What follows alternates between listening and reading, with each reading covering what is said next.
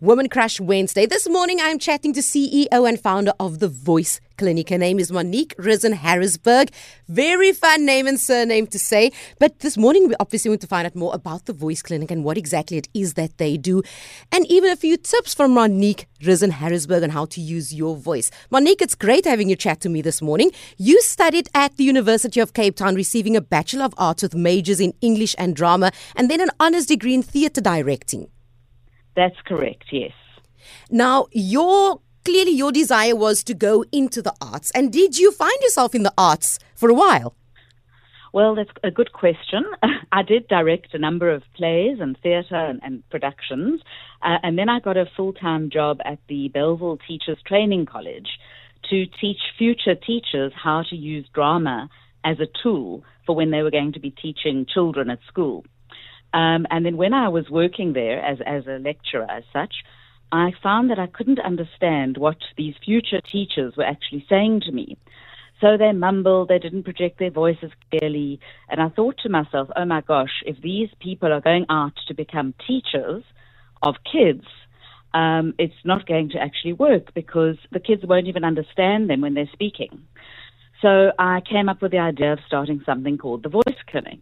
And that's really how it all began in 1988 at the proud age of 22 years old, I might add. yes, of course. That I mean, that is very young. And I want to get now to the time when you started. But I'm, I'm pleased that you touch on that and that you highlighted the fact that you were working with teachers. Because here's the thing many people think that to enter the field of entertainment or the arts or anything that requires speaking with more than one person at a time, that that would be the only careers where you are required to focus on your voice. But here you are mm-hmm. talking about teachers who sometimes also just speak to one person at a time. And clearly there was a great need for that. Absolutely. I mean, somebody, one, a great philosopher named Cato, once said, Speech is the gift of all, but the thought of a few. So we're all born, hopefully, learning and being able to speak and to use our voices, but very few of us think and realize the impact of what we're saying and how we're saying it. And most people even believe that what you say is more important than how you say it. So the voice really counts for 38% of every communication message. So the way we speak is often more important than the content. Oh, listen, there's a lot that we need to unpack here, but I want mm-hmm. to first get back to when you started the Voice Clinic in 1988. Mm-hmm. Now, when you started at that time, I mean, this is 1988 when already people, I'm sure, were still a bit concerned if someone wanted to follow a career in the arts, etc. But when you mm-hmm. started it, did people understand the need for it? Absolutely not. So when I started, I went uh, to a few different um, small business associations and asked them for an investment or for money to help start the business. And all of them said it was a ridiculous idea, a silly idea, because who cares about the way people speak? So eventually I started with, I think, 400 Rand. Um, and that's really how it began. I wrote my own brochures, I got them designed, sent them out to a number of companies. Um, and in, in fact, lo and behold, a few of the companies actually called me back. And I was in business and I knew absolutely nothing about business. I knew absolutely nothing about finance or any of those areas. And I had to sort of learn as I went along. But I did have a passion for helping people speak. So I knew that a lot of people needed to improve the, the way they spoke and needed to improve their confidence and their self esteem.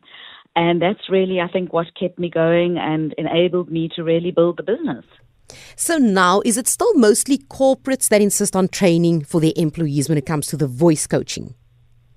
It is, but it's also a lot of individuals. So we have kids from six years old up to adults of 85 years old coming for voice training. So it's not too late at any age um, to improve the voice, and it's also not too early um, to actually start improving people's confidence and voice projection and clarity of speech. But when I started, um, I also used a lot of, I advertised in the newspapers. And part of the advertising campaign was to actually show people how, and to demonstrate how important it is to improve the way one speaks. So we almost had to educate the public and say, hey, you're not realizing this and you're not aware of it, but your voice is very important and crucial uh, to the impact and image that you're going to present to the world. Sure. I I mean I can only mm. imagine that how tough it was at the start for you, and then obviously things changing as as the world changes, right? We see mm-hmm. the need for different things, and there's so much more that's happening in the world. And I want to touch on let's look at social media and how social media has obviously now taken the world by storm over the last couple of years. It's something many of us not many, none of us can avoid it. We cannot ignore social media. Now, I myself, I've come to the Voice Clinic. I've done a course at the Voice Clinic. There's many people that I speak to. And for me, being on radio, there's also a lot of coaching and guiding that happens as you go about your job each and every day. And if, you've in, if you're in it for longer, there's consistently updates and things that we need to keep in mind. But I look mm-hmm. at social media and often the young people in terms of how it is that they speak on social media. And I go, oh, I just wish someone could take you to the Voice Clinic.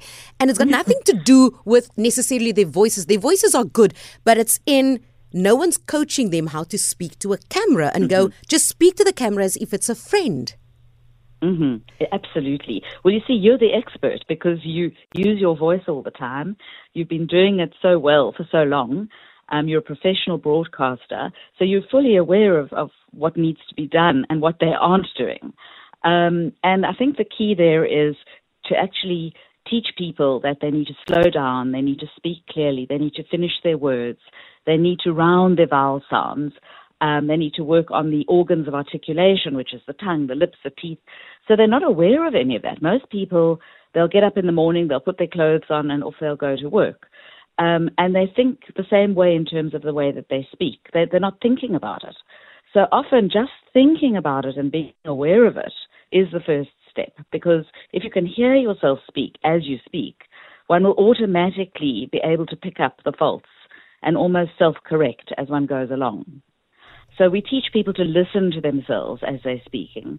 But what you're saying is very important um, because I think one of the other points that you brought up earlier was um, with regard to broadcasting and that people who are on TV or on the news or using the microphone a lot, um, they think that, you know, they, they need to um, present themselves well visually as well as orally. But if they actually can just focus on the way that they speak, um, they'll see that actually that's really the key. It is indeed. Monique Rissen Harrisberg, CEO and founder of the Voice Clinic, chatting to us about the use of voice. Now, she is my woman crush for today, but over the next few weeks, I will also be chatting to Monique just to share a few tips for you and me, for all of us. And yes, you might be thinking, Tracey, but you are on radio. What is it that you require? We never stop learning. It's always nice to always know more. And sometimes it's just a bit of a reminder that gives you the kick to the butt that goes, oh, let me just keep that in mind as well. And we're going to look at things of how to use your voice, especially when it comes to interviews and confidence, all of those kinds of things. I mean, Monique definitely is the person who's able to do this, having started the Voice Clinic in 1988. Monique, it's been great chatting to you. I'm looking forward to the next few weeks. Fantastic. Thanks so much, Tracey. Me too.